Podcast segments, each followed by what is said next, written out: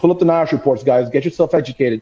The information's out there. If you're not finding it, it's because you are not looking for it. You're depending on people like me and Corley and other other people to do that job for you. Don't be fucking lazy. This is your job. Go out there and look for it. All right. There's levels to this game, and you get to choose what level you're on. You can be JV or varsity. All right. You can be JV or varsity. It's your call. Firehouse Vigilance presents the Weekly Scrap, a podcast dedicated to the never ending fight against complacency. Corley Moore, Firehouse Vigilance. It's Weekly Scrap, number 96. Wow. 96. Dude, yes. Rob Ramirez. All right. I tried to trim down this intro straight out the gate. I tried to trim this down, but bear with me because this is, I'm throwing a lot at you. Tonight's guest is Rob Ramirez. He's of National Rescue Consultants, the Mayday Mindset. He has been a student of the fire service for more than 20 years. Homeland Security, FEMA, USAR, Florida Task Force 2 since 2006. He was in Haiti when it was shaking apart. He went through Katrina and who knows how many others. Uh, he's an instructor with the credentials to back it up, a founding member of Firefighter Advanced Survival Techniques program. He has been published in fire engineering. He has taught at every conference worth mentioning. I am really looking forward to this scrap. Many times I'm introducing a stranger, but tonight I get to introduce my friend, Rob Ramirez.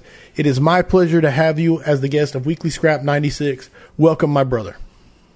Thanks for having me, Court. Man, I, I, I honestly am so psyched to be here tonight. Uh, I was actually talking to you before the show, telling you I was actually feeling ner- nervous coming on, and uh, I normally don't get nervous for these things anymore, but it's kind of a big deal being on the scrap, and I couldn't be happier to be here tonight with you. Thanks for the intro, man. I honestly feel like I didn't deserve any of that.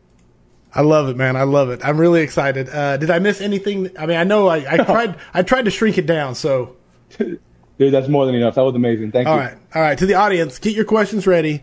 I count on you to keep us on our toes. The Scrap has the best audience in the world with the best live questions, so I count on it. And now, with no further ado, we're going to get right into it. Uh, right out the gate, I made sure it was okay with you, but I wanted to ask you about the pile. How goes the work on the collapse? Uh, the world basically watched, you know, just in horror when the, that collapsed. And uh, go ahead and give us an update and what you feel comfortable talking about. Well, as you know, I was up in Oklahoma uh, doing our thing with you uh, when it all went down on the 24th, 25th in the evening. Uh, so I was out of town for the majority of the part of the rescue. The guys down there are doing an amazing job. I was able to spend a couple days with them, uh, witness the work that these men and women are doing. And like you said in the intro, I've been in the USAR world for the better part of about 16 years and been very, very fortunate uh, to be exposed to and around uh, men and women that do, do this at a very, very high level, not only in the United States, but international teams such as Fairfax and LA and, and, and foreign countries. And the men and women working the Surfside collapse are doing an honorable deed. They're doing a work that is unimaginably hard. Um, I, have come close to tears uh, several times over the last two weeks, uh, just having conversation with them, uh, being out at the pile with them, seeing the type of work that all the rescuers are doing. Not only Florida Task Force 2, but the teams from international teams from Israel and Mexico, uh, the other teams on the FEMA program, and I'm going to miss them, so I'm not going to shout them all out. We have teams from all over, from Jersey, Virginia, and the list goes on and on. Indiana. And I, I said I wasn't going to do that. I'm doing it. But uh, I feel I feel remiss if I don't mention that these guys are working so hard. They're working around the clock, Cor- Corley, and uh, the work. Uh, they know they're digging for bodies at this point. Right. And uh, we're an urban search and rescue team. Search and rescue being the key. Uh, to change gears for us from self uh, search and rescue to what the men and women there have been doing the last couple days uh, is a tough transition for any rescuer. And yet they're pushing on at a feverish pace. They're resting only to get fed, hydrated, whatever rest they can, and they're back on that pile, wow. uh, digging with the, on their hands and knees, brother, on their hands and knees. Uh, the weather down here has been horrible. Uh, uh, they, they kept digging through a near miss hurricane. They kept digging through thunderstorms. They're digging all day at 90% humidity, 95 degrees, in the sun, no shade, multiple layers of PPE, P100 mask on where you can't breathe. Right.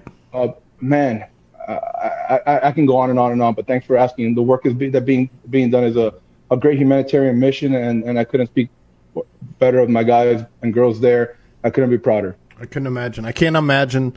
And uh, absolute uh, great shout out to everybody going on.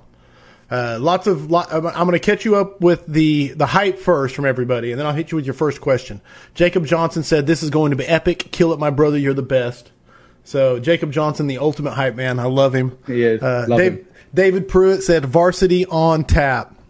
Uh, excited for this one from Jesse Jones. Dane Yaw said, "Woohoo, kill it, Rob." So we got the we, we have the Honor the Fallen like uh, reunion going on. It's awesome. Yeah, we do. it was great. Love those guys. Adrian Florido said, "Show us the hair." I'm assuming he's talking to you because you know me, I've got no hair. I got no hair tonight. The hair is uh, under a hat. Fair enough. And show the hair tonight. now here's the first question I want to throw at you, and it comes from Rich Anderson. He said, "Did you get to work with the Israelis? I heard they were absolute pros." I did not work directly with them. I did spend time with them off the pile. Um, I, I, all my team members uh, assigned to Florida Task Force Two did work with them very closely on several early earlier missions. Uh, I'm not going to talk about them on here. It's exactly what they were, but they were part of the very public uh, rescue of one of one of our city of Miami firefighters uh, was digging for his seven-year-old daughter, and the Israeli team was uh, important, played a pivotal role in that rescue from my team members who were there and participated in it. Uh, their their team has been nothing but a godsend. Their their efforts are incredible, and they dug for our people like if they were digging for theirs. And uh, the relationship forged there. I was, I was talking to my friends yesterday. Uh, we on our on our FEMA USAR BDU tops, we have one side that keeps Velcro available, so we can go from a state team to a federal team. Uh, the guys from Israel also have the same Velcro on their BDU tops. Uh, just the other day when I left the, the site, uh, all the Israelis were wearing Florida, Virginia, and USA patches on theirs, and all the United States teams were wearing the Israeli team patch on theirs. Wow. And digging side by digging, digging side by side. If that doesn't tell you Yeah. that there is there is the patch is just a patch. We're all rescuers and we're all cut from the same thread. It was amazing. Yeah, the massive respect shown is yeah, that's impressive. Uh, all right, uh, catching more more stuff thrown at you. Uh, Stephen Cox said, "Looking good, brother." Howard Reinwald, Chief says, "Keep your head up, bro. Strong work by all. Extreme respect." Chief Dennis Riley says, "Hey guys, looking forward to this one. I got to get Robert out to Kansas for his Mayday class. Should be mandatory for all firefighters. 100% agree with that." Awesome. Uh, Herbie Tyler says, "This is going to be epic." Marco Isom says Rob is a solid guy with passion. Raquel Lorenzen said DP Rob in the house. Dennis Riley said much love for all the USAR folks. Okay. Justin Lorenzen said love you, brother. So there we are, caught up. Thank Love you guys. For Love you all. All the Love hype, you all. all of it. Get the questions coming. Uh, love it. Okay, back to the notes and the first question thrown at you. The class I got to hear from you was Mayday Mindset, dude. I loved it. I took pages of notes, uh, and now I want to get to try and pick your brain on it and get you to share how it came about, why you built it. All right, so Mayday mindset. Uh, earlier in my career, uh, I can't take full credit for anything that I do. I honestly cannot. I'd be here, I'd be sitting here lying to everyone, saying that you know I'm this fucking genius uh, who's pulling up these powerpoints and creating all types of information. Um, I, I had a problem with a couple of things. The way that firefighter rescue and survival was being taught. A, I thought to myself, when the citizens are in trouble, whether it's a UFO on Main Street, USA, and or a room and contents fire, they dial 911, they get the fire department. When the cops are in trouble, if they need help, they call the fire department. You know, for a fire, medical, or explosion, or something fire department related. When firemen or firefighters are in trouble, we need other firefighters to rescue us. Um, I've heard a lot of guys speak throughout my career talking about, you know, uh, man, uh, the reason I want to do RIT is because I want to be there for my brothers and sisters if they need us. Or the truck does truck work, the engine does engine work, the ambulance does medical work, the rescue companies rescue firemen and citizens. And I always thought to myself, how can we prepare ourselves to rescue each other if that's what I wanted to do in my career? Absolutely. I, dude, I love firemen. I said it everywhere I go. I say it. I love firemen. I've been doing this job since I was barely 20 years old. Uh, before that, I was a cadet at 15 and 16. I, I know nothing else but the fire service. And from a young age, Chief, I figured out that I wanted to help firemen. I found my passion in the arena of firefighter rescue and survival, and it just kind of like opened Pandora's box for me, where I was like, dude, that's what I want to be good at. So, you let me know if I get long-winded. No, no, you I go. start. I appreciate it. So I started looking at the classes just like every young fireman does. Your first four or five years are very selfish. It's all about you and dumping into your hard drive. and everybody wants to give you information, good or bad or indifferent, but everybody's giving you. Mm-hmm. So people around me were giving me, and the arena that I knew I liked because I took a real high speed class with some guys down south was this firefighter rescue and survival stuff. And I was like, man, that is so badass. I want to be good at that. Yeah, I want to stretch lines, I want to throw ladders, but that to me sounds so important because the people that I shared a house with, I had dinners with, laughs, tears, fires, blood, and sweat are the ones that I want to make home, make sure they get home to their families. So yeah. everything I can do to prepare myself and those around me to make sure that I get home or they get home, it's a freaking home run in my mind. You know, this is young Rob talking to myself. And uh, so I started taking these classes, and a lot of these classes were, were very disappointing at first. I was like, okay, cool. Why are we doing this? Oh, because so and so says it works. Okay, where does so and so find that information? Well, so and so figured it out, and or thinks it may work, and or created a technique that is very complicated, and if you had to reproduce it, it may or may not work. And all these techniques had no either a validation behind them or b a, a, solid answer of how or when they would work if applied during a real mayday situation and that led me to start looking into researching and information and here we are right on about since from 09 till now we've probably done easily you know put a thousand guys and girls through our program at some level. The program's constantly in some form of evolution. We're constantly learning. You know, you you're not we don't train guys, we train with guys and girls. So everything every time we go out there, something works better than something we were doing before, and we run with it. We're not too cool to say that is our way or the highway. And this program is data driven and street vetted. So everything we do is from the data being collected by either back in the day simply NFPA, NIOSH, the losses, or the brush study, and or firefighter rescue survey, and or and or and or. And we kept moving on and progressing. And the, as we matured, the program matured. As the information became available, the program matured, matured, matured. And here we are now, you know, in 2021, looking at a program that we can teach over 40 hours, over five days, and every single day is different than the next. And everything nice. we're pushing is either simple, is very simple, efficient, and pre- actually it's very efficient, it's pre- and easy to reproduce under stress, and that's our goal. No, yeah, that that's that, and I think that's the key to the whole thing that makes it so relevant.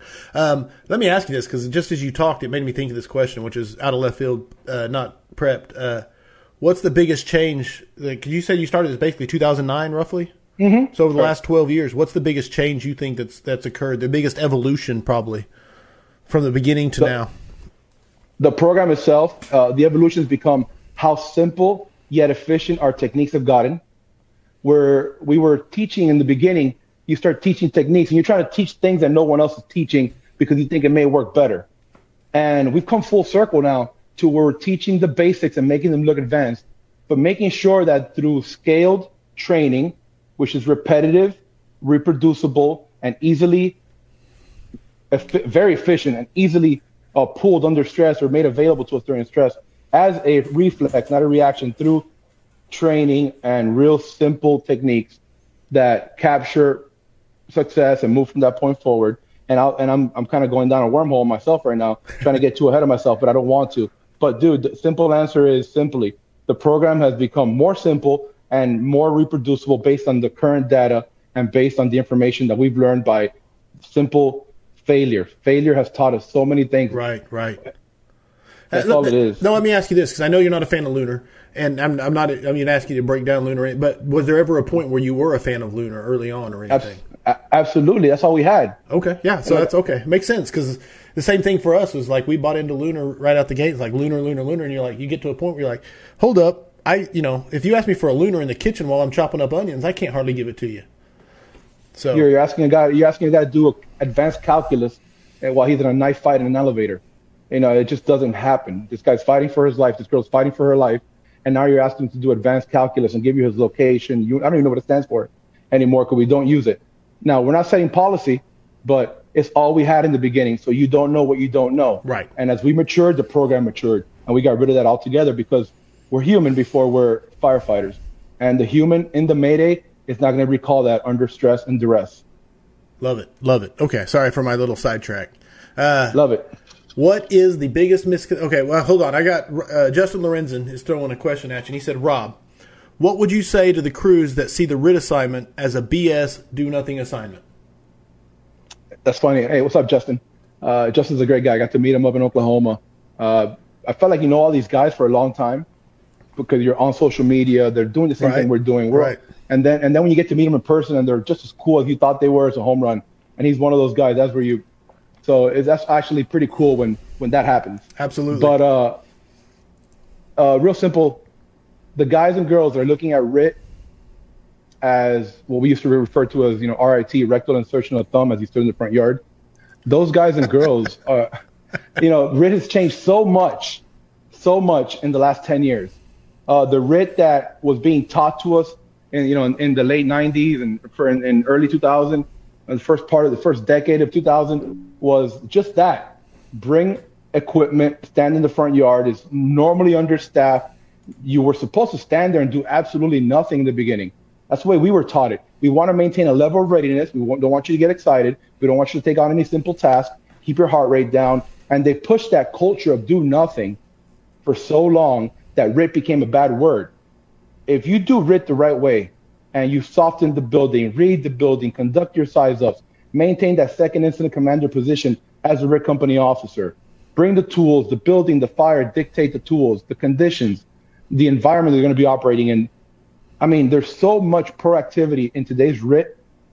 And then when you actually get deployed, the way you function in the building, the cool shit you get to do, the way we address emergencies once we get to our down firefighter with the information and the equipment we have today. I mean, RIT is one of the coolest, if not most important assignments on the fire ground. And if someone doesn't see that, it's because A, they're, they're an officer with their head in the dirt, or B, they haven't been taught the right way. Plain and simple. So it comes back to training. Training, that's all it is. Always You okay. just don't know what you don't know.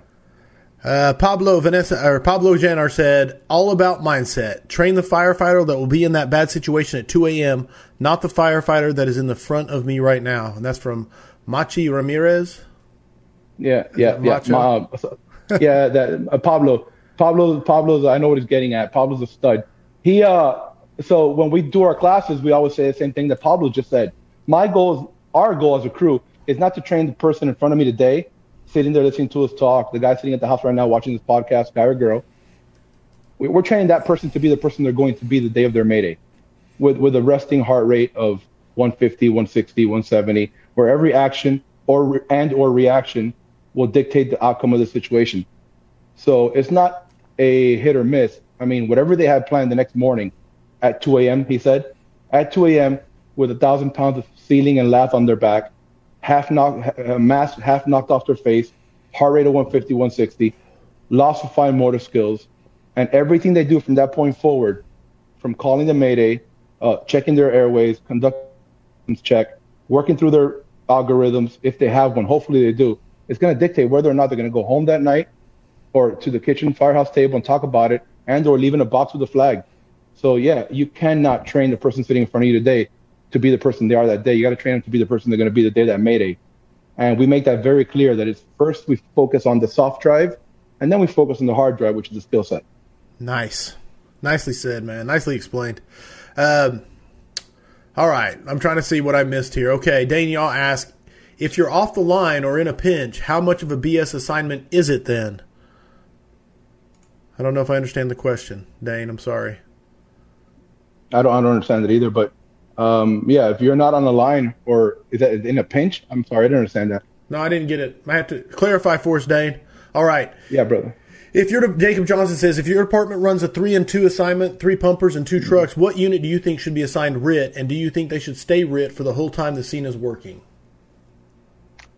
Well, if a crew is assigned RIT, uh, going back to what we were talking about before, if a crew is initially assigned RIT and they're doing RIT operations, conducting them the proper way, with everything we covered before, and again, I'm not the RIT guy.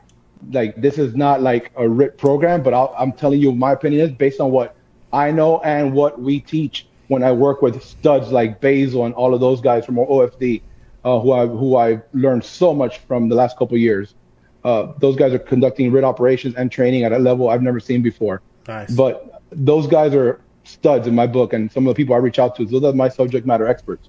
if we're conducting any type of RIT operation the way it is, off the rip, right off the rip of that paper, and you're on scene, and that's your assignment given to me by Chief Moore, uh, I would hesitate as long as interior ideation conditions are present and firefighting is being done to switch that crew out with a fresh crew because there is so much of a potential for information loss in transfer.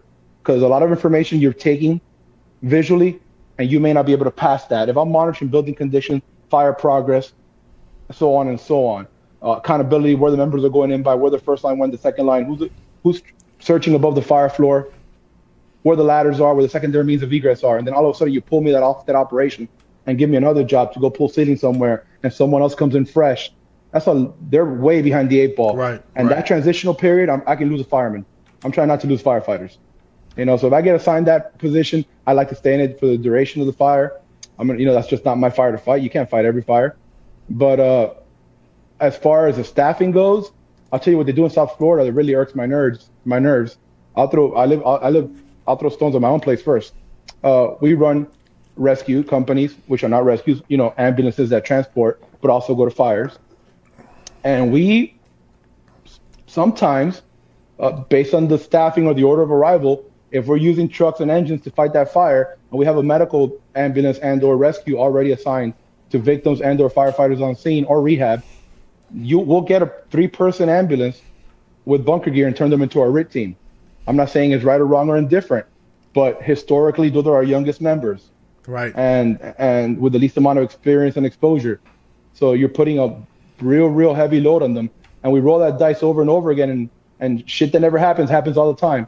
So the day that something does happen, and I got three brand new guys coming after me, or three junior junior members coming after me or someone else, and they're unsuccessful.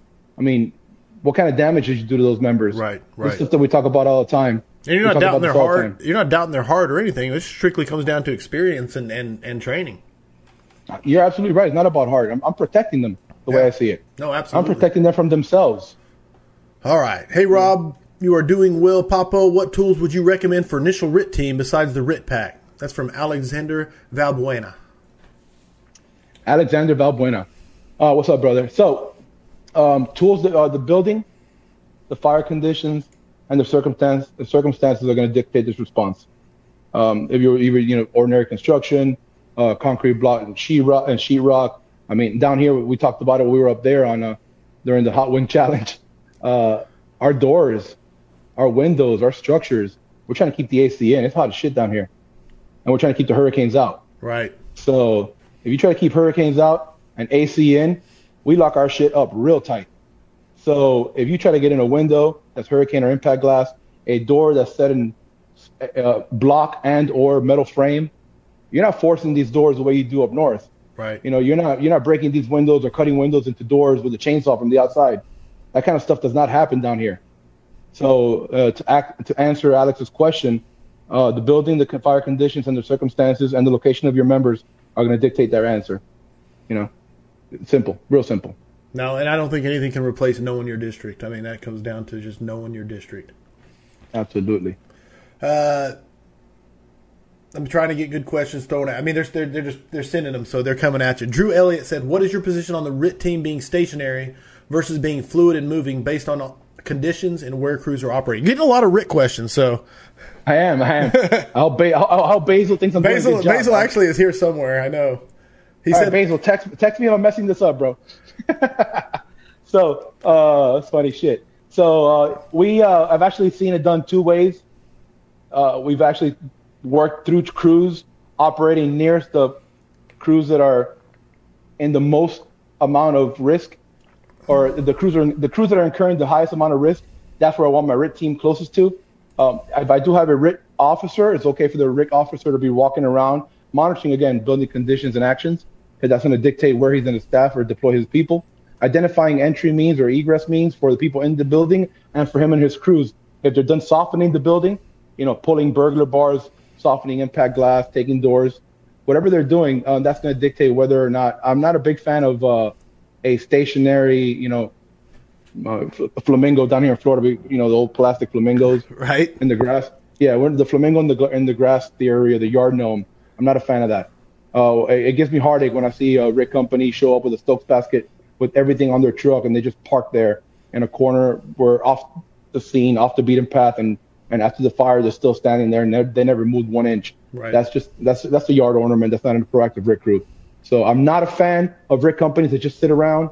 I am a fan of uh, knowing where your RIT company members are. If you're the RIT company officer, uh, assigning them to do minor tasks and details that are, are going to a enhance their ability and efficiency, but uh, monitoring where the greatest amount of risk is being incurred is that company officer's position and responsibility, and that's where I'm going to focus my members Nice. on assigned to rate.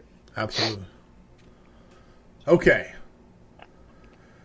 Mark Davidson, another. We got another on the. But he said should be viewed as the cavalry element getting ready to charge in. That mindset is critical. Yard shepherds need not apply. So there's another term. We got yard flamingos, pink yard birds, yard gnomes, uh, and yard shepherds. So there you go. That's awesome. Uh, John Shilshit, man, you dude, I'm sorry if I butchered your name. I say that every time you ask a question.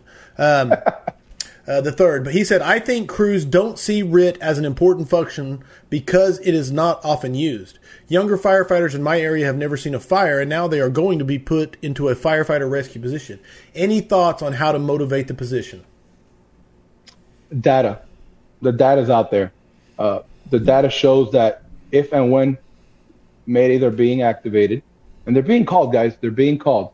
Um, this is not, you know, hard black and white concrete data, but something as simple as Project Mayday. If you just want to talk about talk about Maydays, you know, uh, Project Mayday captures close to five, six thousand Maydays, coast to coast, border to border, in a five-year period.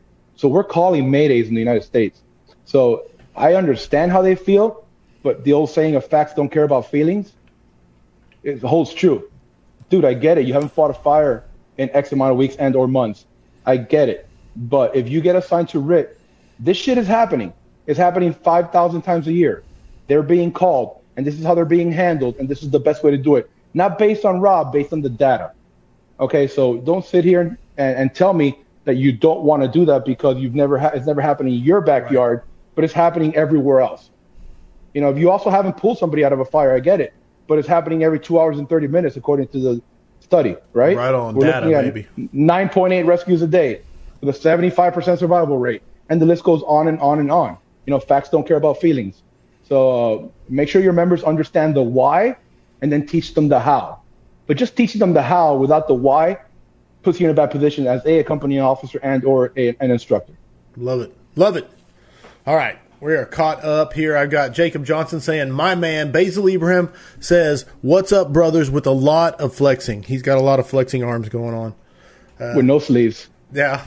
I had, but uh, he so he's here. But that was a while back, so so you know. Uh, Yeah. Marshall Boyd says, "Wouldn't you rather have the experience in the building since that's where ninety percent of the Mayday rescue resolutions come from?" Just a thought about the newer guys outside assigned to RIT. Uh, so I know what he's saying. I know where he's getting that number from. Uh, so just to touch up on what he's saying for the audience members that do not understand where he pulled that number from. Uh, again, back to Project Mayday, and I believe that's where he's pulling that number from. He can correct me if I'm wrong. Uh, I can't see what you're saying there. Right on. But uh, 88% of Maydays out of those five, 6,000 we talked about were resolved by op- in crews inside the building, meaning engine companies that I'm assigned to or truck companies I'm on resolved it after I called my Mayday, not the RIT team, and or crews operating near me. Okay, so engine one walks by engine two. I'm engine two. Engine two, Mayday, Mayday, Mayday. Engine one's two rooms over, turns around, says, "Hey, that was engine so and so. We just passed them. Let's go right back back there and fix yeah. it." Exactly. And then we cancel the Mayday. I walk out the front door, and or they take me out of the building. So 88% of the time, 88% of the time, a lot of these Maydays are being resolved not by self-rescue and or a RIT team, but by the crews operating in the building. So in theory, I'm putting my air quotes up. In theory, the more people that occupy that space in bunker gear, the safer we all are. Our best risk prevention or risk management is a healthy interior firefighting culture. And uh, that is absolutely true. Now, do I want to leave my junior members outside versus inside? You know, these these are not RIT teams that are making these grabs. These are 88% of the people in the building are just people in the building on some functional fire ground assignment. whether it's search or stretching or throwing ladders or overhauling. These are functional groups that you can't keep members outside that are based on seniority. Right. Okay. No, I like and and what I was going to ask is, and the data backs up the the more the more bodies inside, the better, basically. Correct. And that's data, Correct. not not opinion. Mm-hmm. Uh, Chad Small says it was. We're, we we got tons of questions coming at you. I hope you're enjoying. So it was mentioned. I love it. A personal algorithm. He put his own air quotes on that, but a personal algorithm for a member at O200. Can you explain what that means? All right, so a personal algorithm, and I might go down a wormhole here. So, Chief, if I go Hey. down too far, you stop me and bring me back. The scrap is all right. about wormholes. Awesome. So, uh, going back to personal algorithms and/or systems, uh, systems matter. Systems. In order for us to be successful in anything we do, whether it's firefighter packaging, throwing ground ladders, and uh, insert dealing with low air emergencies, high air emergencies, calling a mayday, bailing out a window, you have to have a system similar to pilots. Pilots have landing systems before they land the plane. Every single time, with or without issues, they go through their systems check. Flaps down, flaps up, wheels, check it, and the list goes on and on and on. Um, emergency uh, fighter pilots, when they eject, they go through an ejection sequence, um, and the list goes on and on and on. We need to create systems for everything that we do, or and or algorithms. How? What am I prepared to do when I'm again laying two in the morning? We'll use Pablo's scenario. Two in the morning on my stomach with a thousand pounds of ceiling on my back. What am I prepared to do? Am I going to freak out and try to figure it out then? And or have I played through the scenario through visualization and realistic training over and over again so I understand that I'm going to set off my pass device, check my air, fix my mask, reach in my pocket, um, get my flashlight, check my regulator, and go down my systems checklist. Whatever my components are, they're going to keep me alive. In our program, in our program, we create systems with primary contingencies, alternate contingencies, contingencies themselves, and emergencies. Uh, we use a PACE methodology. It- It's something we've used for a long time. I've heard people like Polly Capo use it. Uh, uh, Rick George, the godfather of all this, he uses it. And again, we're just students of theirs, and we add our own twist to it, what works for us, and we put it out to the public. And if it works for them, God bless them, use it, and then abuse it, and then bastardize it. Right on. But as long as it's something that you guys can create, where are you're going to run into a problem is if you don't have any algorithms for any one of these emergencies. If you don't have a preconception of what you're going to do when you're under duress and laying on your belly with the ceiling on your back. If you do not have those answers done, I mean, you got to do this shit a thousand times before that reaction turns into a reflex. So I'm not saying go out and do it a thousand times tomorrow, but start creating systems and keep these systems in conjunction with the data. So don't run around with shit that doesn't make sense on your person if it's not data driven. Don't create a rescue technique that's not data driven. Don't carry shit on your gear that's not data driven. Stop doing shit because other people are doing it or someone at some fire academy somewhere told you that's the best way to do it. Uh, I mean, it has to make sense, guys. I'm not the subject matter expert. I just figured out that my training and the data, when mixed, and then you add a little bit of human psychology and physiology and biology and self awareness and honesty, there you go. are going to create a positive outcome. My goal is to get home to my son, man. My goal is to get home to my son. My goal is to exploit my pension for as long as possible. And I want everyone on here to do that if they have one. Hold on, I got to timestamp certain things just so I can have sound bites to use later. Uh, all right, brother, I'm to try and I, there's so much so much stuff thrown at you right now. With the idea and stats saying crews on the same floor or in the area make the initial RIT rescues, there are some northeastern and midwestern, from what I've heard, that are using the RIT team to move in and fill the role that the team closest to the Mayday is called. They fill in to do whatever that crew was assigned, allowing the closest response to the Mayday. So is it just kind of rotating forward? Is that what you're saying? Anyway, what do you think? I, I personally do not use that technique down here, but the goal is to get to the firefighter uh, and start problem solving and or conducting a systems check for them. Are they trapped? Are they out of air? The high air emerg- I'm sorry, a high pressure emergency. Is it a, a out of air, low air, low low pressure emergency? Is it a mask failure? Is it a personal injury? Is it, is it a medical issue? You know, a lot of our med- maydays nowadays are medical issues. We've had maydays where the guy sprained an ankle, broke a leg, uh, going up the stairs. So whatever it is, the goal is to get to that member. I don't hate it. I don't hate it. Uh, if the crew nearest the victim and the RIT team switch roles because that crew has information that is going to get them to the victim faster, by all means, get to me faster. Don't stop firefighting because once the fire goes out, everything gets better. This is where you need to have some, you know, first due diligence, or, or I'm sorry, discipline. You need to maintain that first due or assignment discipline in order for the mayday to get better. Right. Uh, so if you're fighter, you're fighting fire, we can't all drop hose lines and go look for our down brother and sister. That's being handled, but someone needs to check that fire because once the fire goes out, everything gets better. But I don't hate it. I've never heard of it, and I don't hate it. Especially if you if you trained on it and it was expected maybe and part of your part of your personal algorithm. Yeah. Okay. Yeah. Uh. Drew, Juliet said, "Thank you, brother. Solid content." And then he added a lot of pink flamingos with some laughy faces. So it's pretty nice, man. We got a new, we got the whole yard awesome. bird. Yes. That's Uh, awesome. Hunter Coddington said, "Rob, what's your opinion on wearing a hat right now while having such amazing hair?" First of all, I love Hunter. He's a high speed young man, and he's also one of these awesome rig guys. Hunter has great hair. Hunter, I haven't gotten a haircut this week, dude. Move on with your life. Uh, Jacob John said, "I know you," and sometimes I don't realize it's a joke when I start reading the question until I'm halfway through. So you have to forgive It's a me. joke.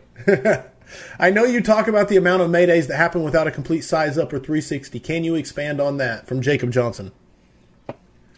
I'm sorry. Read that again. I'm so sorry. I know you talk about the amount of maydays that happen without a complete size up or a 360. Can you expand?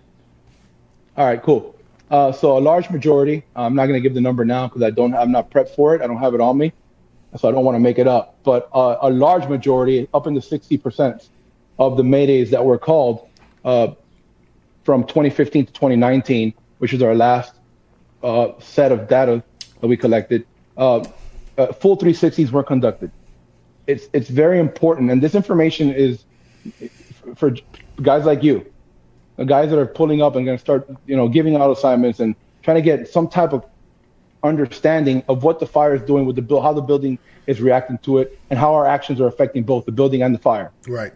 That being said, if I am the first two company officer and the size of the structure, the amount of uh, gates, padlock, or just the, maybe it might be a city block, one of these warehouses. If I cannot finish my size up, if I can't finish my 360, if I can't get that done, it's very important that I announce that on the radio to all incoming crews. So that incoming crews and or incoming company officers not only know my conditions, actions, and needs of what I'm doing, how, what the fire is doing, how the building is reacting, and what assignment I've gave myself. Am I operating in rescue mode? Am I going offensive, defensive, fast attack, whatever language or jargon your agency uses. But they also need to understand that 360 was not complete so that they know that I have not had eyes on all three or four sides of that building, and that they there's an unknown back there. It could be a backyard with a killer dog. It could be a pool. It could be a, a, a, triple decker in the back and two Right. two floors in the front. And we do not know this information yet. So it's very important that that gets announced on the radio. I've actually changed a lot of what I do based on that data since 2019, where if I'm unable to conduct a full 360, and or 720. I call it a 720, 360 plus 360. Because not only the building that'll get you, it's the ship below you and above you. Gotcha. It's a 360 this way and a 360 this way. Nice. So the fire, gra- the fire ground itself is a 720 degrees of danger and risk management. Shit from above, shit from below, and shit from all around you can, can get you. So if I don't conduct a full 360 and or 720, I make sure I, I announce it on the radio. That's a great question by Chief Jacob Johnson. I like it. I like it a lot, man. Uh, I got another joke coming at you, but but uh, I, I, I got to read it. But it's David Pruitt. And he said, switching from RIT, have you done any more research on the Oklahoma skunk population? You are Let killing. me tell you something. All right, so um, born and raised in Miami, Florida. Uh, never seen a skunk uh, at a Chick Fil A. So myself and two of the people who are actually Blake was just on your show last, right. and uh, Chief Johnson. uh, during, caught a break during the conference and went to uh, good old Chick Fil A for some of uh, Blake's favorite chicken. And uh, as we were leaving, I saw what I thought was a black and white cat cross our path.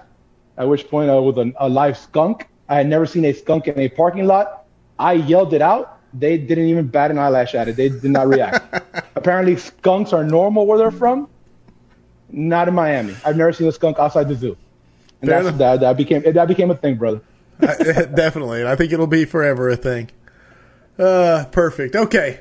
Uh, Hugh Long says, for younger members of the service, what are some of the best drills, reps, and evolutions to work through to prepare for potential Mayday situations? Dude, we got some hardballs coming at you. Yeah, you ain't kidding. These are all long answers, man. And I wish I could answer them all like the way I would want to answer them because a lot of the stuff being answered, uh, I'm sorry, asked is uh, part of the program. Right on. And, and and it takes so much time to teach all these skills. But 100%, man. the the way the way you carry your gear, the way you mentally prepare before, during, and after shift.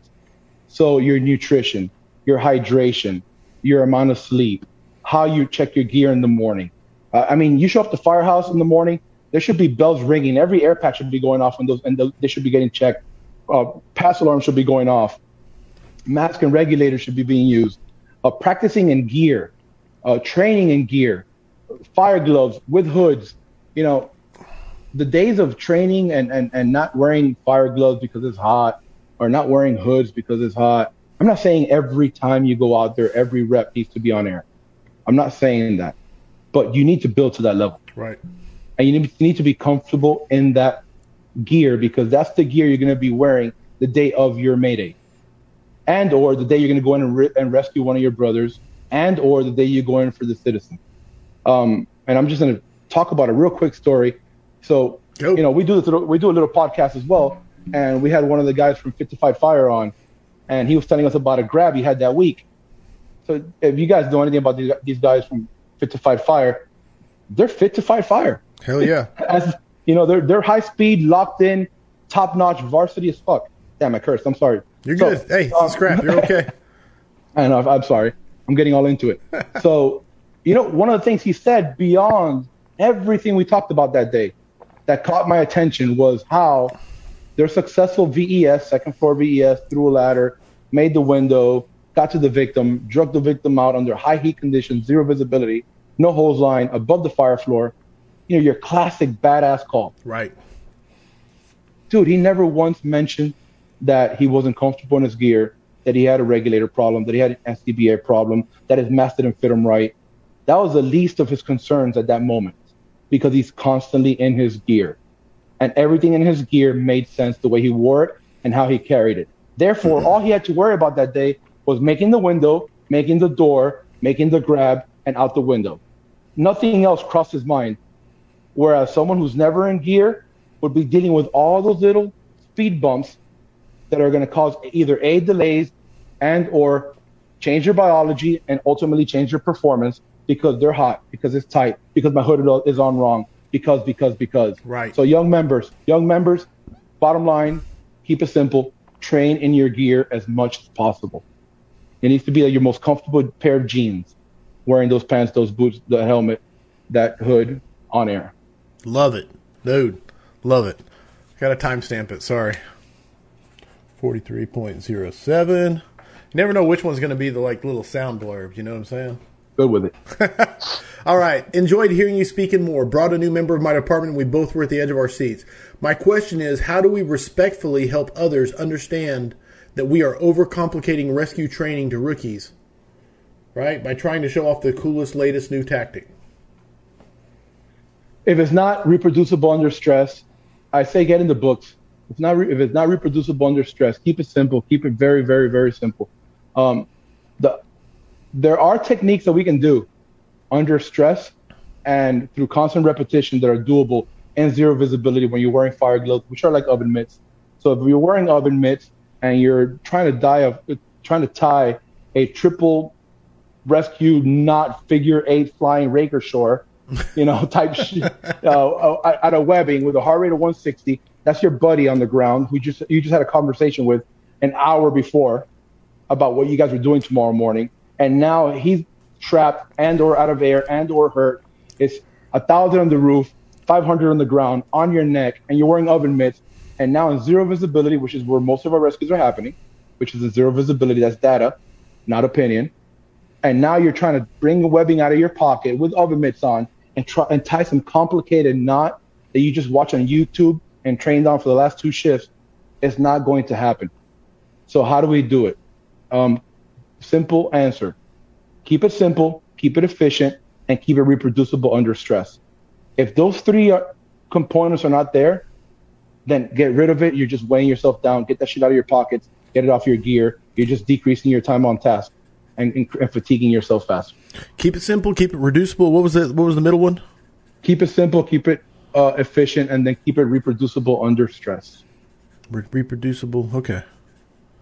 Sorry, I'm taking my No own notes. taking notes on my own scrap here, like it's not recorded. All right. Um, Oh. Alexander Valbuena. I'm not sure if I understand the question, but he's got a scenario for you. So he says, scenario: You are the IC at a structure fire. In your experience, what would be the one thing you have learned that would make the most impact in the survival of that Mayday firefighter? And what should that firefighter not do? I'm the IC at a fire. Right? the, fir- the first thing I'm going to do is understand that it is a human situation. So if I'm the IC, I'm thinking already, I'm activating my Mayday, I'm keeping him on the channel we're all operating on, I'm switching all of the units to another one, I'm striking a second alarm if not already, or third if I'm on a second. And then I'm going to make sure that that firefighter and I have a human conversation if he or she can communicate with me. So we talk about this all the time. If I'm the down firefighter and uh, Valbuena is the the chief officer. And at that point, it's simple, man. It's just, you know, I'm, I'm calling the Mayday, Mayday, Mayday, Mayday. And his answer should be firefighter with the Mayday. Who's this? Next thing out of my mouth should be, is Rob. I don't want to hear engine company one, seat five, or seat two, or seat one, or alpha. None of that matters at that point. If he needs a LUNAR, if he needs information, well, the best thing he can do to increase my survivability is A, put firefighters in the building. Okay. B, start the RIT team. Not only start a RIT team, but start a RIT team that's proactively trained and has been tracking my whereabouts, my location, and my actions for the last X amount of time since they've been on scene by monitoring communications and checking in with me and being cognizant of the building type, construction conditions, and actions. Um, then his conversation with me needs to get me back in the fight because my survivability, if I depend on self rescue, I'm going to be successful 35% of the time if I serve, if I depend on RIT, I'm going to be saved 6.8, 7% of the time. So we're looking at 35 plus 7. We're not going to do math on a podcast. And then you're going to flood me with people. So a, in my opinion, a chief officer's responsibility after going down the benchmarks for your agency, whether it's switch everyone to different channels, track an additional alarm, get a LUNAR from the down firefighter, activate the RIT team, once I do all that stuff, my next thing is to give me back or give the down fireman back their 35% chance of survival by getting them back in the fight. How do I get them back in the fight? By switching them from their lizard brain, quote unquote, air quotations, you know, their primitive fight or flight brain, which they're in right now, to their thinking two plus two equals four cognitive brain or prefrontal, prefrontal cortex. So how do I do that? I talk them down. Hey, Rob, this is Chief so and so. Where you at? What happened? What do you need, Rob? We're coming to get you. So and so's coming to get you. Hey, Rob, do me a favor. How's your mask looking? You got your mask on? Can you move for me? What do you see around you? Okay, Rob, do me a favor. Try to get to a window. Set your pass device off. Okay, turn it off for me, Rob. And work with me to get me back in the fight. Love it. If you treat me like a freaking robot, I'm going to stay primitive brain where two plus two equals absolutely nothing because it doesn't freaking matter. And I'm going to panic and go back to the last thing I did, which which resulted in a positive outcome in training, which hopefully wasn't let me rip my mask off and run out of the building Right. because Right. training matters. Right, hundred percent, man. Those training scars, oh, over and over. Uh, man. Okay. oh, so many questions. I'm trying to pick which ones. Do you have a preferred method of firefighter packaging? This is from J- Jason Wesley Hall. I don't want to leave you out. Again, this is uh, Basil's arena, but I'm going to go ahead and try to answer the question Okay, that, like he sorry. would, like like he would. I have so much respect for these guys, man. I really, really do. It's okay for us to stay in our lanes. It really is. For young firefighters listening, And for middle of the pack firefighters listening, you don't have to be a fucking expert in everything, dude. It's okay to be good at something. Just be the best at it, excel at it, and, and be a good firefighter, but be awesome at throwing ladders, be awesome at cutting cars, be awesome at doing searches, be awesome at being a good paramedic. Pick a lane and learn everything you can about it. I, I hate the saying that you know uh, we're like masters of of um, sorry, what was it? jacks of all trades, masters, masters of, none. none. Yes, I hate that. Be the master of something, or at least try to be. So um, back to what was the question? I forgot the question. Uh, preferred prefer, preferred method of firefighter packaging. Do you have one? Real simple. Yes, answering like Basil would. That's their lane. Um, the firefighter's position and or condition and or emergency, whether it's low air, I'm sorry, low pressure, high pressure, mass failure, injury, medical or not, is going to dictate which method we use. I have a primary method I like to use. I have an alternate method I like to use. And then after that, we go right down the list for emergency methods. Uh, my primary method every time we, we carry some form of pickoff strap in our left pockets.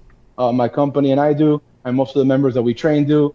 And that pickoff strap is what we use to convert the air pack. Uh, we do not use the air pack conversion packaging to create a class three type harness to drag. Uh, I've spoken to a lot of vendors, whether it's MSA, Scott, Draeger, insert, you know, your air pack company here. And these air pack belts, the seat belt of a Draeger and or MSA and or Scott are the three that I'm very familiar with because they're the most common in our region. Right. Are not designed and or tested for hauling, horizontal movement, down the stair movements, or out the window, lowering. They're not designed for that. So I like to make sure their systems, their their gear is on, tightened, and we use pickoff straps to tie them in to themselves. Orient ourselves where the head is, orient ourselves where the feet is, do a full systems check, and that's my primary way. Is every time it's going to be the same thing because we want to create a reflex, and my reflex is always going to be left leg pocket on me, is for them. Pickoff straps pre pre uh, pre deployed, rolled to where it comes down to zero visibility. I have a ball on one end and a monkey fist on the other and I can feel both of them in the dark with my gloves on. I know where the non-locking carabiners are. I feel the right chest. I find the clip on the top right chest. I hook one end of it, run my run myself underneath the down firefighter's leg, up to the up to the left chest, hook there, take the slack, and he's packaged and we're gone. A pickoff strap is rated for 4,500 pounds and or doubled up 9,000, and I don't have to worry about that failing on me. Right on, right on. There you go. Perfect answer. Um, Chris Wilmer, I think I know the answer to this, but I'm going to throw it at you anyway. Do you have any recommendation on, on a specific tool, piece of equipment to carry in a pocket or on your gear to assist in rescue situations, self rescue or yeah. otherwise? Yeah, so for uh, self rescue, we'll talk about that first. Uh, everything we carry on our gear serves a purpose. Uh, we don't do like wacky Wednesdays. I'm going to move my flashlight from my left side to the right side. You know, uh, stuff like that does not fucking. We don't do any of that if you talk to like uh, a lot of the guys in the military, I'm not military myself, but if you talk to guys in the military, you talk to guys in law enforcement, high speed operators that are real into their job, they keep their gear the same way every time. Their primary weapons weapon system, their ammunition, their non-lethal, their secondary weapon system. Everything stays in the same place every time they go past the wire and or downrange and or start their shift on the road. Because they understand human psychology and physiology. And you're always going to go through that biological change, similar to the one that we go through when we call our mayday. When it becomes a two-way range and you're no, you're no longer shooting at paper and the paper shooting back at you, something happens to the human brain. And once that clicks, just like it does for us in our mayday, they have to understand where everything is in their system. So they know that if they drop their ammunition, they know where the other magazine and where they can keep eyes on the target or on the threat. Right. If They have to go non-lethal. They don't go right side to left side because it's Wednesday. It stays always on the right side, and that's where they carry it. Now, how does that apply to firefighting? Our gear. I'll just talk about my gear. We have an action area. Everything I need to survive in my action area runs from the top of my regulator to my belt buckle and then shoulder to shoulder. Why do we pick that area? Because data has taught us that most firefighters that are found unresponsive and or trapped secondary to a mayday or an unexplained fire behavior and or unexplained phenomenon, they are found either in the fetal position, on their side, or on their stomachs. Because we wear an air pack, we don't end up on our backs most of the time.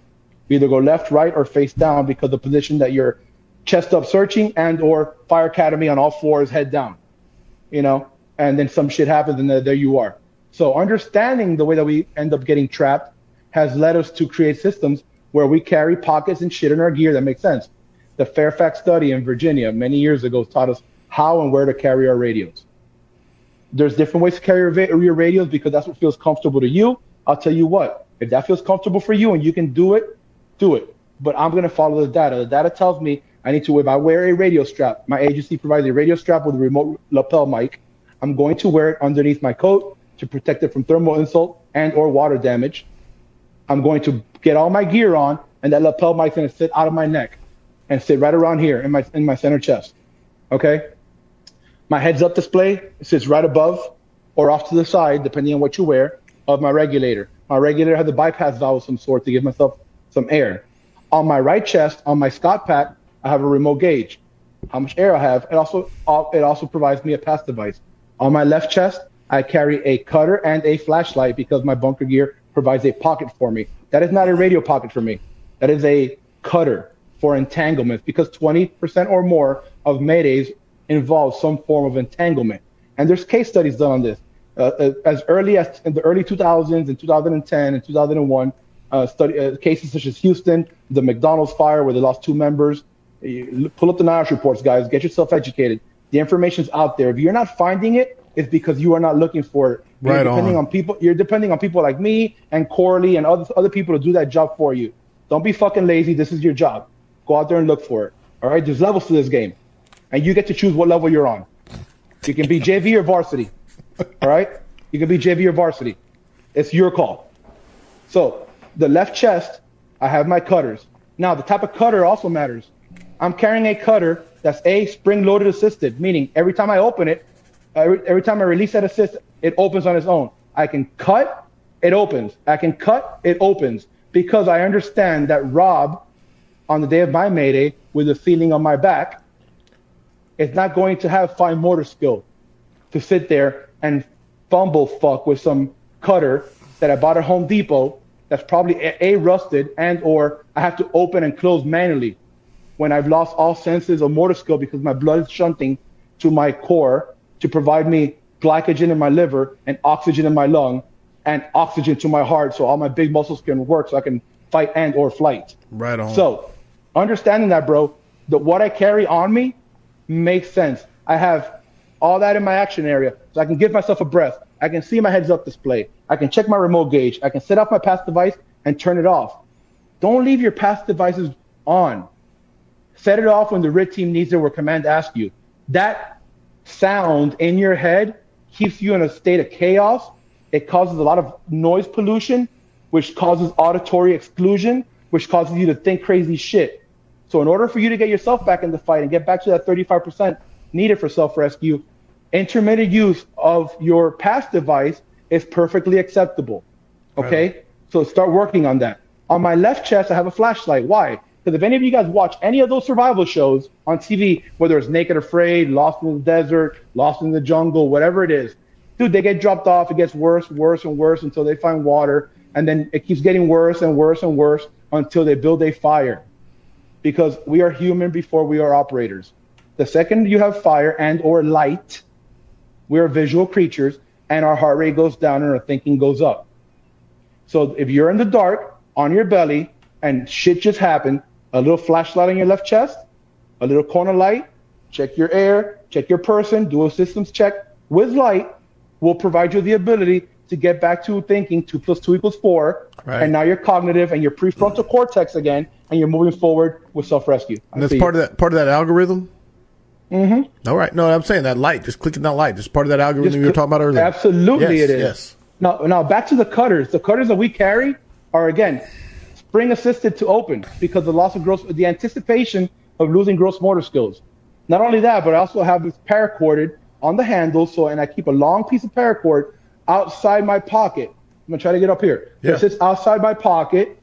All right. And at the end of it, Herbie Tyler from NRC added a golf ball to it. And I thought it was a genius.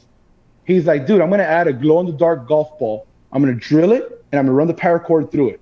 And this glow in the dark golf ball sits outside my bunker coat. Now, if I lost use of my hands and or gross motor skills, I can reach up my chest, catch that loop, or find that golf ball because it feels different than all the other smushy shit on my chest because I'm wearing oven mitts and I'm going bunker gear. Smush, smush, smush, golf ball. Oh shit, that feels different. Pull that and deploys my cutters. Nice. Now my cutters have my cutters have a straight cutting edge on them, and they do not have a wire stripping notch. That wire stripping notch, those of you guys that carry that, get rid of it. That AC ductwork, that silver ductwork with that Spider web wire, yeah. spider web, spider web wire of death created by the devil to kill firefighters. Right. All right. It fits perfectly in that wire stripping notch at the end of your cutters. All right. If you think that you're going to, in the dark with a heart rate of 160 and cancel Christmas, pla- uh, canceling all your Christmas plans because you're about to die, are going to find that notch and avoid it in the dark, you're fucking batshit crazy. So don't buy it with it. Straight edge, spring assisted, glow in the dark. Put something on it. We use a golf ball to find it because it feels different than all the other smushy shit on your chest. My Love it. lower pockets are for fire alarms, bells and smells. My right leg is for me. That's where I keep my bailout kit. My left leg, I already talked about it, is where the pickoff strap is, and it's for them. I travel light. The older you are, the lighter you travel.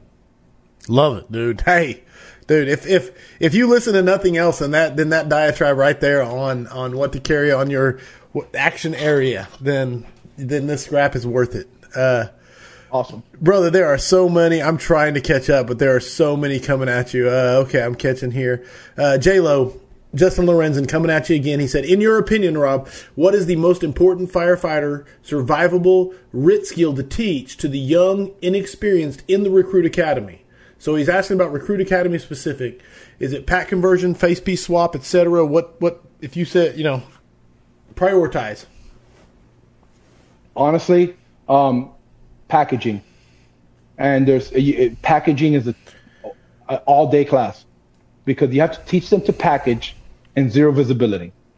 If you train for the worst case scenario, you get rid of the worst case scenario. Everything else should be easier in theory. So I would focus all my efforts on packaging. Um, if you can package a down firefighter right, that's a huge percentage of the battle. I that because that's going to require a finding him, B, finding head versus tail, meaning where his feet are in relation to his head, checking his air, identifying the emergency, and then getting them packaged for either a straight haul and or out a window downstairs and or out a window on rope and or upstairs and or downstairs. So packaging and moving when taught correctly in zero visibility with a little bit of stress and arousal from smoke and fire it's the most important skill set you can teach any young recruit to increase not only their survivability but ours if they're the ones that come to us. Nice, nice, nice. Uh, Greg Rogers got one to throw at you. He says, Greggy, It's all about a tactical rhythm and splitting the building for RIT. What's your take on that, Roberto?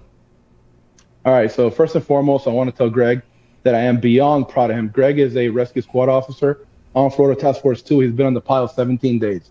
Damn. So he's writing he's writing to us right now during a break on the collapse pile. Uh, Greg Rogers is uh, NRC uh, and uh, probably one of the best structural collapse guys I've ever been around in my career. So I appreciate the question. I love you what you're doing, bro. Get home to your family. I miss you guys like crazy, and I'm gonna stop talking before I get teary eyed. Right on. You're So- making me. Yeah, he uh, he's a stud. He's also a captain with the city of West Palm Beach Fire Department. So, um, Greg teaches RIT. Uh, Greg teaches RIT for our firefighter advanced survival program, and he is uh, again, like I said, I can't say enough about the guy. Long long story short, uh, splitting the building is something that he loves to do. Uh, he splits his RIT teams. So, uh, similar to the question that was asked earlier, I believe it was Drew that might have asked it, Elliot, about being mobile versus stationary. Right. Uh, a lot of the stuff that I do is based again on what I've seen Greg teach and or been around him while he's teaching. He's all about splitting the building geographically and his crews if the staffing provides and putting members nearest where the action is happening and or the greatest amount of risk is being incurred.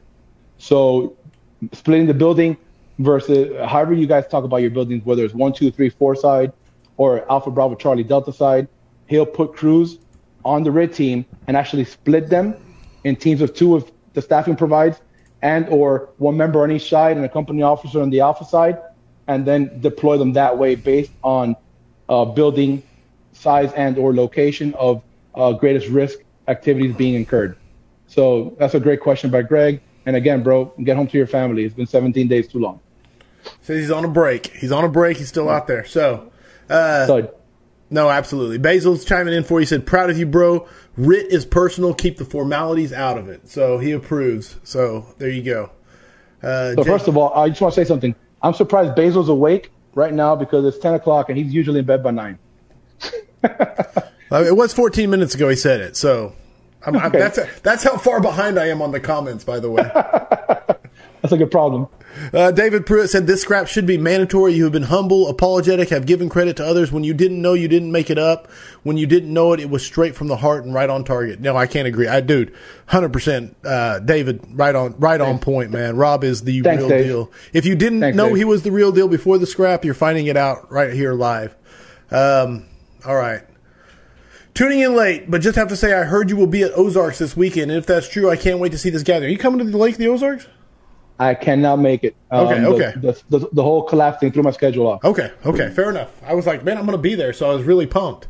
I was. I was going to go up with uh, with uh, Sean Duffy and Pablo Jen. Gotcha. All right. Uh, well, I'll see Pablo and Sean, and uh, You will. all right. Uh, consolation prize. Um, there we go. There we go. Rob, Jason Lynn said Rob is like a Swiss Army knife. He must be a Quint guy. I do operate on a Quint. Uh, it's the modern day apparatus. All right. The modern day apparatus. Okay. Some days I identify as an engine, other days as the truck. Most of the times work as an ambulance. It's fair. That's actually a really good uh, a description. Um, Thanks, Jason. Oh, so he said, talk about the glow in the dark golf ball. We got that. Yes, we're catching up, brother. We are. I'm almost. I'm almost scrolled to where I've caught up. Beautiful. Uh, you don't see second string athletes sitting on the bench in street clothes. Put your gear on and be ready. That come from Jacob Johnson. Jacob. Herbie says you can't fake this. Solid work, Rob. Dude, I'm I'm agreeing with everything they're saying. I know I'm. Uh, and Pablo said you could fake a lot of shit, but you can't fake passion. Uh, there story. it is. Uh, older you are, the lighter you get, the lighter you travel. Word from Marco Rodriguez. I'm catching you up, man. I really am. Okay, guys, we're doing awesome. Packaging wise, waist strap conversion versus external strap. You answered that. You did not like. Yeah, we got that answered. He is not a fan of the air pack conversion.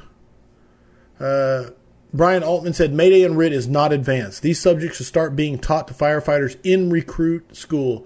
We expect them to understand hazardous materials in most areas to receive their certification, but we aren't teaching them how to protect themselves or save their brother sister firefighter. Priorities are jacked up. I think Amen. That is a very strong sentiment that is coming through this scrap. Ben Hopner said the real deal. Beho sends love, bro. Absolutely, Beho. You know I love you. Uh, Mark J. Rossi says, known Ramirez a long time. He's a very passionate instructor. I have heard this presentation several times before. Surprised he didn't mention common ground erosion. Okay, so I'm going to pick on common go. ground erosion. So, Or, uh, and then we are actually caught up. Go. Awesome. Uh, Mark Rossi, thanks, brother. Uh, he works for Fort Lauderdale, great guy. He's one of the founders of the actual uh, FAST program when we were all working Okay. at the Fire Academy together. So uh, Rossi, again, another real deal guy. Um, with that being said, uh, common ground erosion is what we refer to as, first of all, in order to have common ground erosion, you have to create common ground. Okay. So what what happens is, uh, as a company officer and or senior firefighter at your station, whoever's conducting your training for your agency or your group, your goal should be to create some form of common ground. Uh, in order to create common ground, meaning how are we going to throw this ladder in limited space? How are we going to stretch this line beyond the pre-connect? What is in engine one on the B shifts plan for stretching beyond the pre-connect? If engine one thinks they're going to figure that out the date of their fire, or their first time they have to stretch beyond the pre-connect, engine one is mistaken. Right. Now, create now augment that times 10 what is engine one on the beaches plan for packaging a down brother fireman and or surviving a mayday situation if one of them is involved if they're going to depend on the conversation they had on the table at one time to be the solution to their problem the day of their mayday and or RIT activation they're going to fail. So engine one needs to create common language and common ground through training, repetition, and time on task. So what Rossi's referring to is as the call gets worse, if you have created only a little bit of common ground via tabletop or unrealistic training, everything that happens, that domino effect of things that happen at every single line of duty death, every single one of those is going to erode your common ground and common language. And what firefighter A is seeing and firefighter B is seeing and the company officer will be completely different at one point. Right. And it will result in a negative outcome. Damn. So the more shit that goes wrong, the more common ground erosion you're going to suffer on scene, and that will result in a negative outcome, which can be a civilian and or firefighter line of duty death. Damn. If that doesn't get you thinking, then I don't know what else could. True story. No, absolutely. Uh, love it, man. Dude, I want to tell you this right now, okay, Rob? Because when I do scraps, I always go through and try to research the person, and I try to write down a list of questions that I'm going to ask them.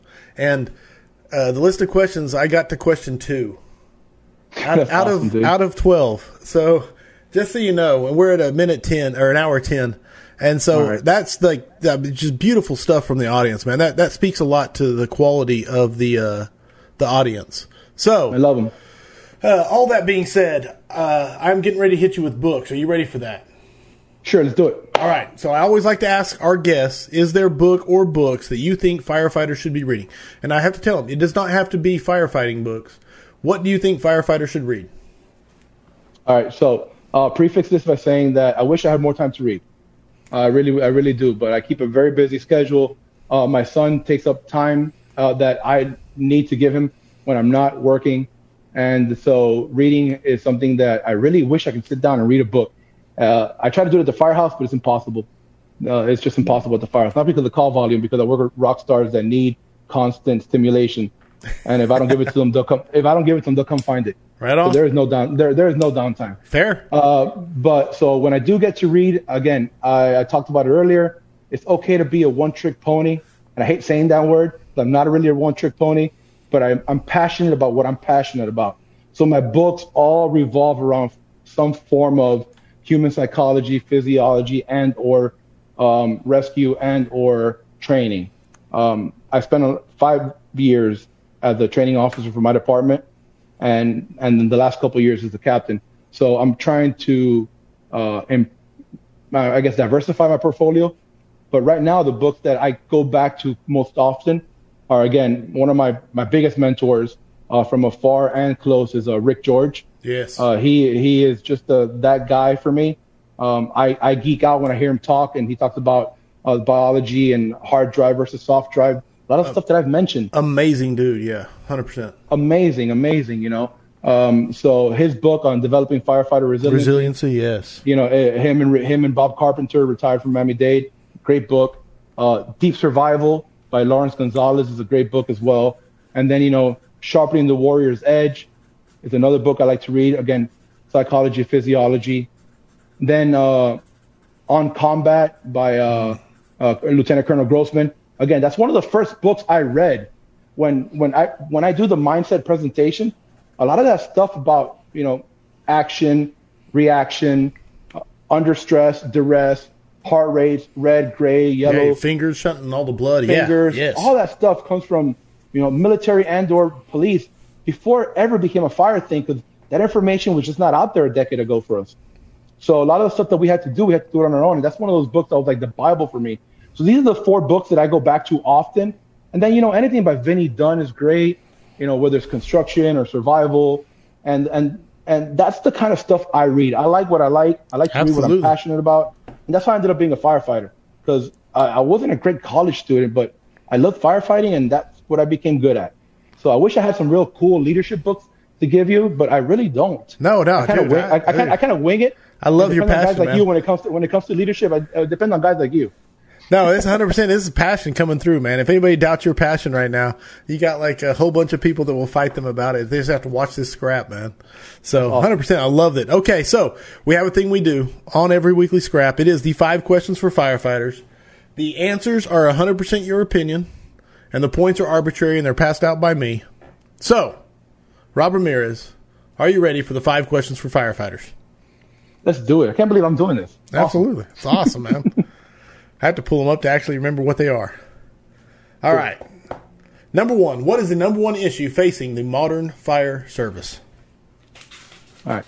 So I got this crazy, uh, like, thing that's been bothering me for like the last probably six months, and, and it's the lack of validation of skills and or instructors due to like all the modern advances in technology that we have. Stuff like this. Meaning, social media has created this new breed of instructors that, based on popularity, anything they say becomes Bible, and the fire service runs with it, or a large portion of the fire service runs with it. Uh, and and man, uh, that's really been to me the downfall or the biggest issue right now in today's modern service. The guys and girls that are following people or doing techniques that are not applicable, not realistic, not proven and or vetted by any data or time to work. And this has created a new breed of instructors that that can, if taken as Bible, lead you down the wrong road. And in my arena, what I teach, RIT and survival, if you practice only unrealistic training, Chief, then you're going to fool on that under duress when it's your mayday, and it's going to not work, and you're going to freeze. And if you freeze, it's going to end up in a line of duty death. And, and my goal is to prevent that as much as possible. Um, and so that worries me the most. There, you cannot replace years of making dirty hallways and or throwing ladders by catchy slogans, t-shirts, and stickers. You cannot. And it's almost like everywhere I turn, there's a catchy slogan, a t-shirt or a sticker, and whatever that person and or group says, it becomes Bible. And some of the stuff out there is just junk. Love it, man. So, especially when it comes to it's not data driven and it's not street proven. That's it. That's it, man, dude. Dude, badass answer, man. I've not heard that answer either. So, uh, it's popular, not proven. Lack of validation. I, At 1st mm-hmm. I was like, "What do you mean by that?" But then you really, yeah. you really expounded really well on that. I love it. All right, number two. What is the thing you are most excited about for the future of firefighting? Here it goes. The advances in technology, social media. so, the two sides so of the side, same coin. that's it. One side is pissing me off. Right. The other side, it's not, it's not pissing me off, it's worrying me because I, I'm afraid people are going to get hurt. But then this right here, what we're doing, you know, just Corley and Rob. Right. The relationships. The fact that I can go to Oklahoma and hang out with you and Amanda. You know, the fact that I can go uh, to to uh, Orlando or New York or LA or Texas and, and and hang out with friends and people that I know only because of social media. Where a decade ago I knew people that I knew because of Florida. Right. Now now I pick up my phone and talk to people all over the country that I consider friends and brothers. Like if you and I had come up in the same fire department together. hundred percent, man. You know, and that's only because of the modern advances in technology. The fire service has gotten so much smaller for me. Just uh, look, I'll give you an example. Just uh, a couple shifts ago, I got my ass kicked by an elevator. I had people trapped in an elevator. I could not figure out. I pride myself on being a good elevator guy. And I went down my system, down my algorithm, and that elevator absolutely kicked my ass. So yeah, we got the people out. I went back to the firehouse. I called my buddy in Tennessee. Literally pulled in the apparatus bay, jumped out of the truck. Everyone went inside. I went to the parking lot. Dow, Tennessee. He called me and right back, and we spoke for 20 minutes about the call. Taught me about it. He's my subject matter expert on elevators. That's those are relationships I would never be able to have. When I have a truck company question, I can call somebody in here. If I have another question, I can call somebody in Orlando. That the ability to shrink the fire service yes. because of modern technology is what I'm the most excited about. Dude, that's an amazing answer. Two two amazing answers in a row. Your max points on two. I didn't give you max points on the first one. Uh, I didn't announce it, but definitely in my head you were max points. It's one of the best answers I've heard on both of those. I really do mean that. Uh, I try to make this very. This is the thing, man. I try to make it where you. It's not a gimme. I really do. Uh, but I, the, the guests are so solid. It's hard. Number three, best rank or position to be in in the fire service. Uh, honestly, uh, this is the instructor answer, and then I'm going to give you my answer. All right. The instructor answer. The instructor answer is every position you're in should be the best position in the fire service. You're a tailboard. That's the best spot on the job. It's okay for you to be a tailboard the rest of your entire career. It's okay to be a driver. Be the best damn driver you can be. Be the best damn chief you can be. But my current position as a company officer and a captain is is the most rewarding position I've ever been in because I get to serve those that serve and that that alone uh, makes it all worth it for me. And this is just not talk. Uh, I, I really do give a shit about my guys. Their professional development. I hate to lose them when they promote out. I hate to to lose them uh, when when when they leave to other firehouses. But man, um, the position I'm in now, the the opportunity I have to help these people develop and serve them and their families is it's something that I do not take lightly. And I honestly believe that uh, I, I the fire company officer is the, the best position in the fire department, a Thousand- middle management spot. Thousand percent, man. If you know me, you know there's only one correct answer to this, and it's max points for company officer. The thing is, man, if you do your job, you they will promote out because you've groomed them and mentored them and, and, and prepared them, and then it rips your heart out when they go. So anyway, It does. absolutely. Um, best advice you have ever received. All right. One second. Sorry. Um, so the best advice I've ever received, um, the most memorable one, I've, I've received advice from so many people. Uh, I'm constantly getting advice from people, whether they know they're giving it or not. I'm listening. Um, I, I, I love to to learn from other people that I, I I think of highly and or value their opinions. So, but uh, my first battalion chief I ever worked for, uh, Danny Steele, uh, he he passed away now, so rest in peace, chief.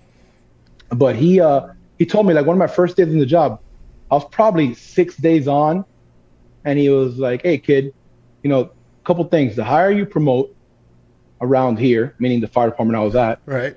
the more people you serve. Nice. Don't be one of these guys. These guys don't work for you. You work for them. nice. Now I'm going. I'm going back to like you know early '99, 2000, where these servant leadership books weren't out yet, Right. And that wasn't that wasn't even a thing. Like he was way ahead of his time. He, Right this man came. He came on the job '76, so he was like, "Hey, the, the more you promote around here, the more people you serve. The higher you go, the more people you're responsible for."